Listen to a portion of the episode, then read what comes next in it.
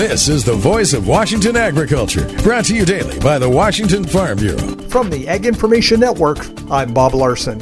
If you weren't aware, membership to the Washington Farm Bureau is not just for farmers and ranchers.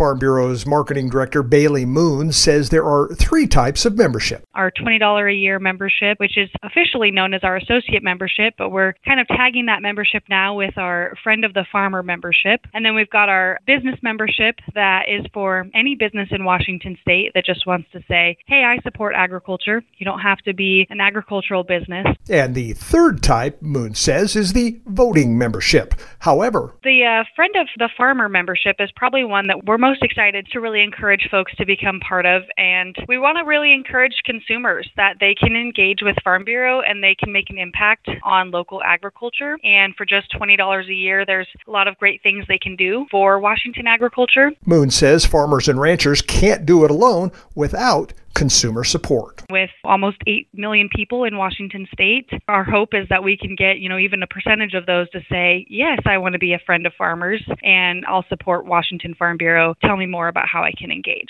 Tune in tomorrow for more on this newer focus of Washington Farm Bureau membership to include you, friends of the farmer. Voice of Washington Agriculture, presentation of the Washington Farm Bureau and the Ag Information Network.